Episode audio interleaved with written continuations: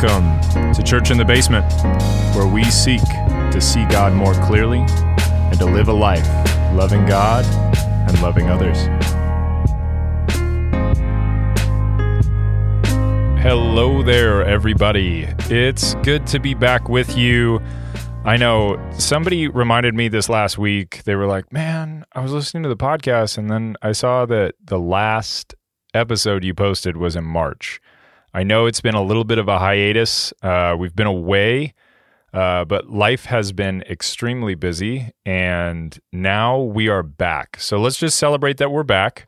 Um, we're here. It's good to be back with you. And if you remember back to March, uh, we were talking through uh, John 14, where where Jesus is answering a question, I believe, of Philip, and he says, I am the way, the truth, and the life. And this is one of Jesus's great seven I am statements. I am the way, the truth, and the life, and no one comes to the Father except through me. Um, and so we have talked through the way, we've talked through the truth, and now we are going to lean into the life. And before we lean into the life, um, I need to preface that I, in no way, shape, or form, have totally exhausted those other two aspects of what Jesus is saying here the way and the truth. Um, we're just sort of touching base on these different aspects of this statement the way, the truth, and the life. And my hope and my prayer is that you would be led to scripture to discover more of what Jesus is saying the statements that Jesus makes, especially of himself, are very complex, um, but very simple at the same time. They're easy for us to receive on a surface level, but also there's a lot of complexity to that. And my hope and my prayer is that you would go and seek those out in Scripture, because that's what he wants. He wants us to seek him and to discover more of who he is and to interact with him as we read the word and the Holy Spirit comes and helps us understand. And then also to pray and talk with him. Uh, I talk with him daily, and sometimes he speaks clearer than others, and usually that's my fault, my busy mind. But we hear God speak, and that's what guides us in life. And of course, in life, that, that brings us to the topic that we're talking about today Jesus as the life. And I think it's fitting. I've been reading in Isaiah lately, and I stumbled upon this scripture that is really incredible. So I'm going to read it to you here. This is Isaiah 30, verse 19. It says, For a people shall dwell in Zion, in Jerusalem. You shall weep no more. He will surely be gracious to you at the sound of your cry. As soon as he hears it, he answers you. And though the Lord give you the bread of adversity and the water of affliction, yet your teacher will not hide himself any more. But your eyes shall see your teacher. Your eyes shall see your teacher, and your ears shall hear a word behind you saying, This is the way. Walk in it. There it is, the way. When you turn to the right or to the or turn to the left. Then you will defile your carved idols overlaid with silver and your gold plated metal images. You will scatter them as unclean things. You will say to them, Be gone. And he will give rain for the seed with which you sow the ground, and bread, and produce and pro- the produce of the ground which will be rich and plenteous. In that day your livestock will graze in large pastures, and the oxen and the donkey that work the ground will eat seasoned fodder, which has been winnowed with shovel and fork. And on every lofty mountain, every high hill, there will be brooks running with water in the day of the great slaughter when the towers fall. Moreover, the light of the moon will be as the light of the sun, and the light of the sun will be sevenfold, as the light of seven days, in the day when the Lord binds up the brokenness of his people and heals the wounds inflicted by his blow. So, this sort of gives a picture. Again, that's Isaiah 30, starting in verse 19, all the way down to 26. So, this sort of gives a picture. And again, this is a prophetic picture. If you read the book of Isaiah, there's lots of prophecies about Jesus, um, even prophecies about end times, and probably within talking about the life. Uh, I'm going to integrate. I sat down and had a conversation with Derek Ball um, who is a post millennialist. Um, that that basically means it's one way of looking at and viewing the end times. And this could have stuff to say with end times. This could have stuff to say with just after we enter into a life with Jesus, we believe in him and we trust and know um, that the sacrifice that he made on the cross was in place of us and the punishment that we deserved because of our sin and our brokenness and that he took that sin upon the cross and he took that punishment that that was meant for us so that we could enter into life. And that's where life starts with Jesus when he says i am the way the truth and the life.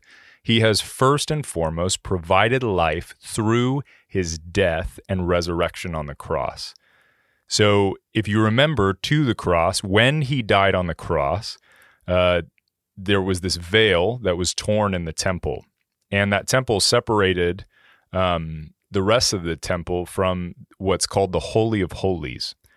And when that veil was torn, uh, when Jesus died on the cross, that meant that all of humanity could enter into the holy place um, which is the very presence of God.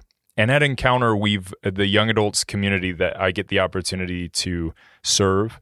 Um, we we've been walking through the upper room discourse, and that's that's where this is from. Uh, John fourteen, I am the way, the truth, and the life. And it, Jesus is basically unpacking this intimacy that he's going to make available to all um, who trust in him and believe in him and follow him.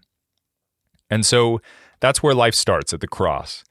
But we also see sort of this life um, that that is to come for those who dwell in Zion or in Jerusalem. Now, Zion and Jerusalem, they're they're physical places. Uh, Jerusalem, of course, is in Israel. Um, it's it's their main city there, um, and then Zion is a portion of Jerusalem. Um, that then in in the old or in the New Testament in Revelation it says that there will be a new heaven and a new earth and you might see reference throughout scripture. As you're reading scripture again I always emphasize let's let's go to scripture. Don't take any man's word for it me or anyone else. Um, as you're searching out scriptures you may see this new Jerusalem or this new Zion. Um, and that's just meant to describe sort of the the new kingdom, the kingdom that that Jesus has ushered in, um, that that now because of his death and resurrection on, on the cross, we have started in that direction. That we have been restored to uh, a a state like the garden where we could walk with God, where we could talk with God, and we can meet with Him daily. But what what I found significant about this text in particular is it talks about prosperity. And there's a huge, um, there's a lot back and forth about, and maybe you'll hear it in, in Christian culture on YouTube or whatever, um, these attacks on the prosperity gospel. Um, and, you, you know, the prosperity gospel, gospel is interesting because it almost promises this once you come to Jesus, you will be financially abundant in your life. And uh, that's not always the case. And that's that's the huge misnomer is it just because you follow Jesus doesn't mean you're going to necessarily have access to all the financial resources in the world.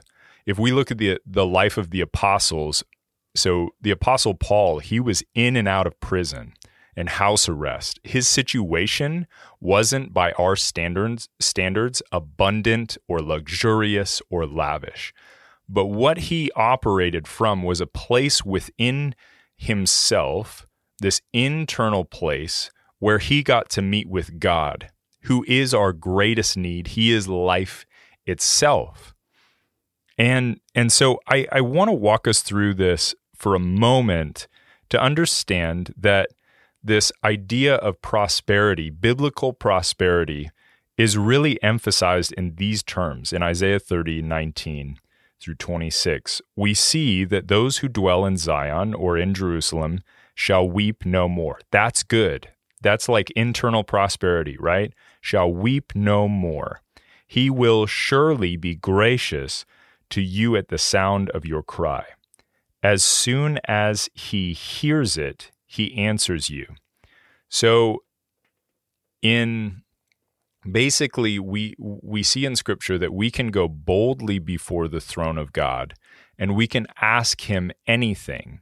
So in Philippians 4 it says rejoice in all things and but don't be anxious or rejoice in the Lord always but don't be anxious for anything.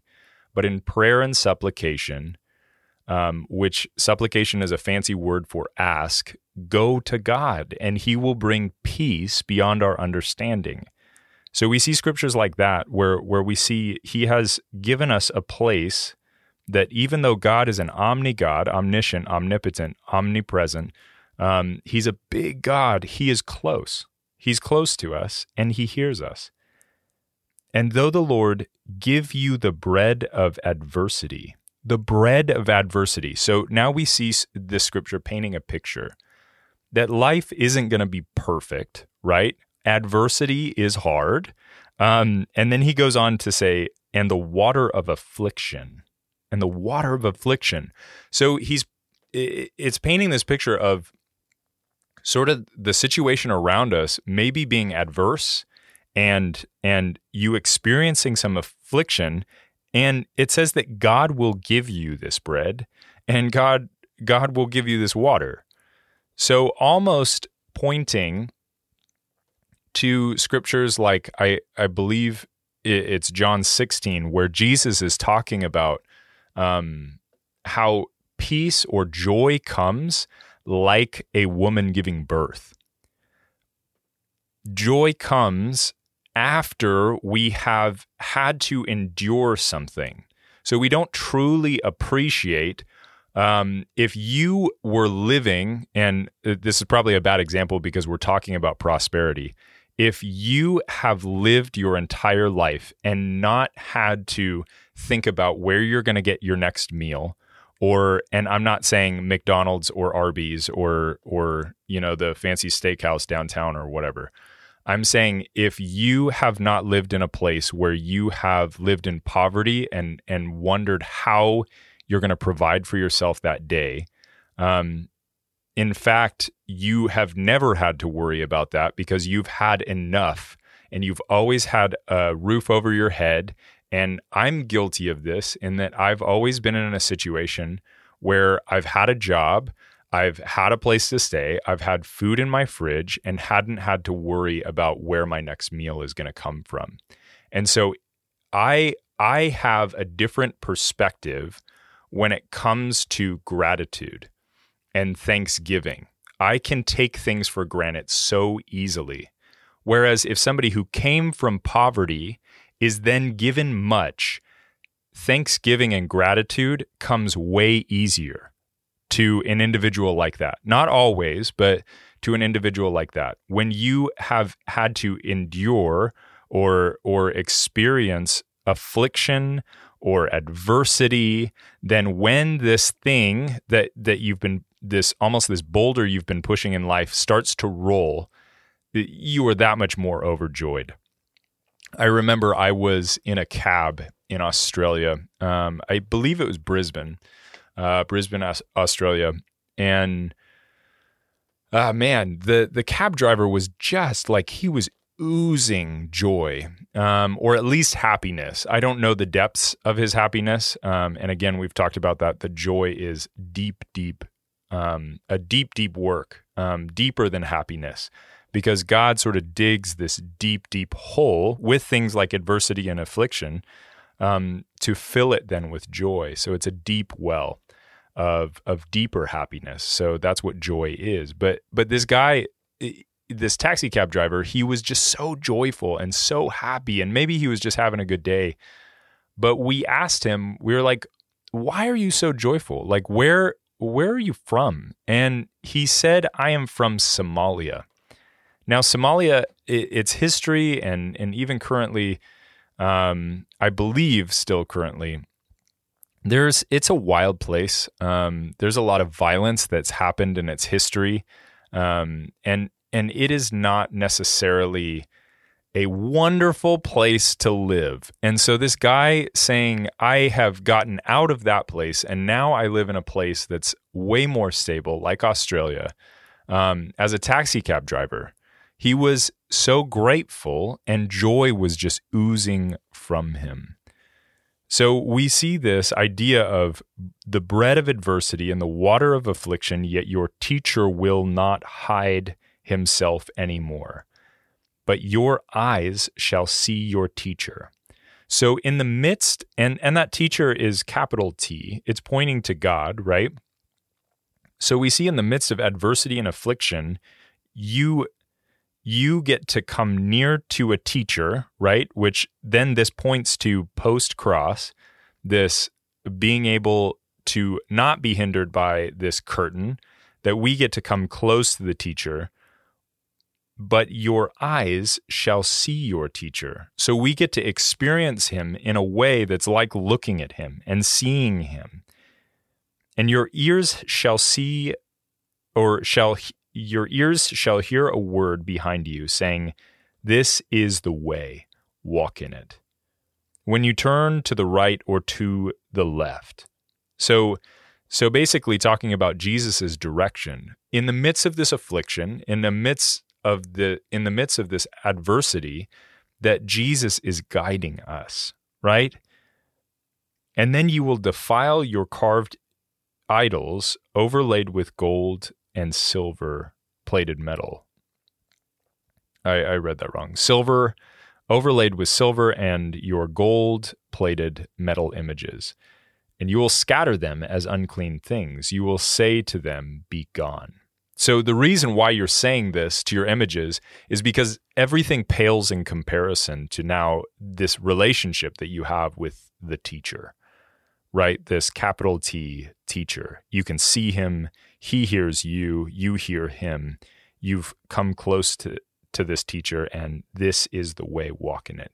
He's showing us how to live, this life to live. Sounds pretty incredible. And so then it goes on from 23 to 26 to sort of talk about a what you sow, it'll it'll in the ground and the bread, it'll produce and it'll be awesome and everything will be rich and plenteous. And it talks about donkeys and oxen and what they're going to eat and these streams pouring forth from the high mountains. And the light of the moon will be brighter and the light of the sun will be brighter. But, but then it says, in the day when the Lord binds the brokenness of his people and heals the wounds inflicted by his blow.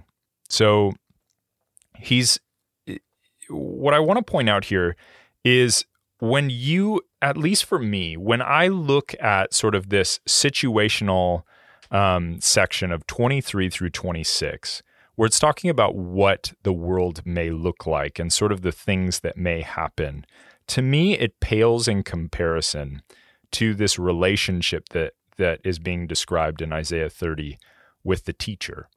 That the teacher is going to be there teaching us, guiding us, um, he's going to hear our voice and and and we're going to hear his.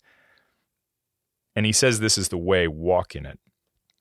This really points to this idea and whether this text is specifically about end times, um, which I believe it it does point to that and have a lot to do with that. But it it reminds me of a text in John 17 um, and again, we've been going through this at Encounter. So if you're a part of the Encounter community, uh, this is sort of a refresher of what we've been talking about. But in John 17, this is at the very end of the upper room discourse, and Jesus is is basically uh, praying to the Father, and he's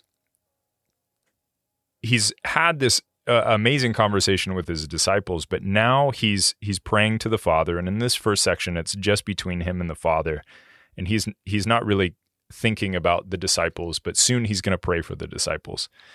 So he says, Father, this is chapter 17 in verse 1. Um, I'm just skipping down a little bit. It says, Father, the hour has come, glorify your Son, that the Son may glorify you, since you have given him authority over all flesh to give eternal life to all whom you have given him. And this is eternal life, that they know you, the only true God, and Jesus Christ, whom you have sent.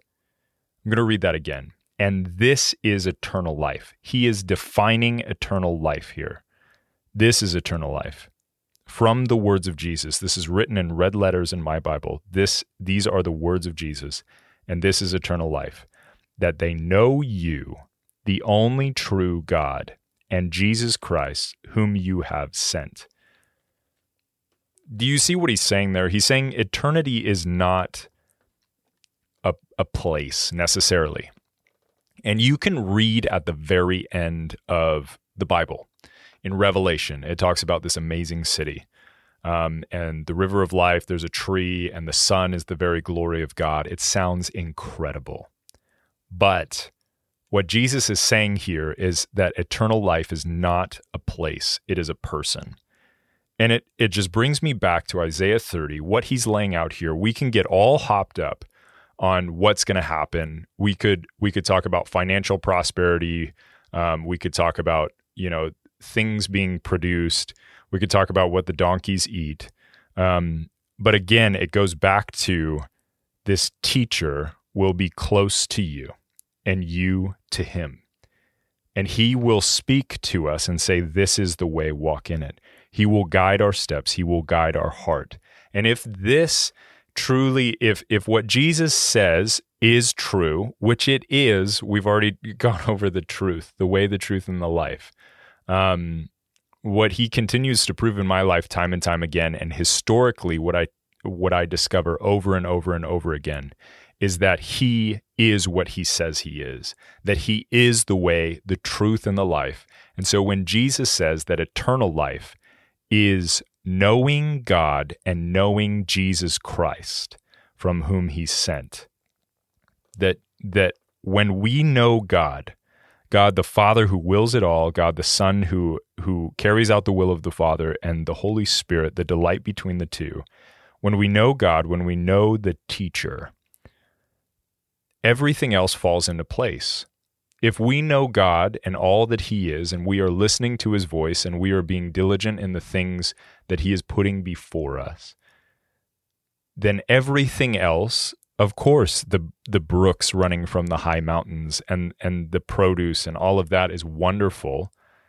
But I think what the apostles, the apostle Paul and all the others who died martyrs, knew and understood is that in the midst of the persecution that they were enduring, in the midst of the time that they lived in, where Christians were being systematically rounded up and murdered for entertainment, slaughtered for entertainment, that they had this eerie, uh, almost eerie peace about them, and they understood and they had this calm about them that they were living the life because they knew the life, the very person of Christ the very person of Christ. And I I hope you're seeing what what I'm laying out here is like in Isaiah 30, 19 through 26.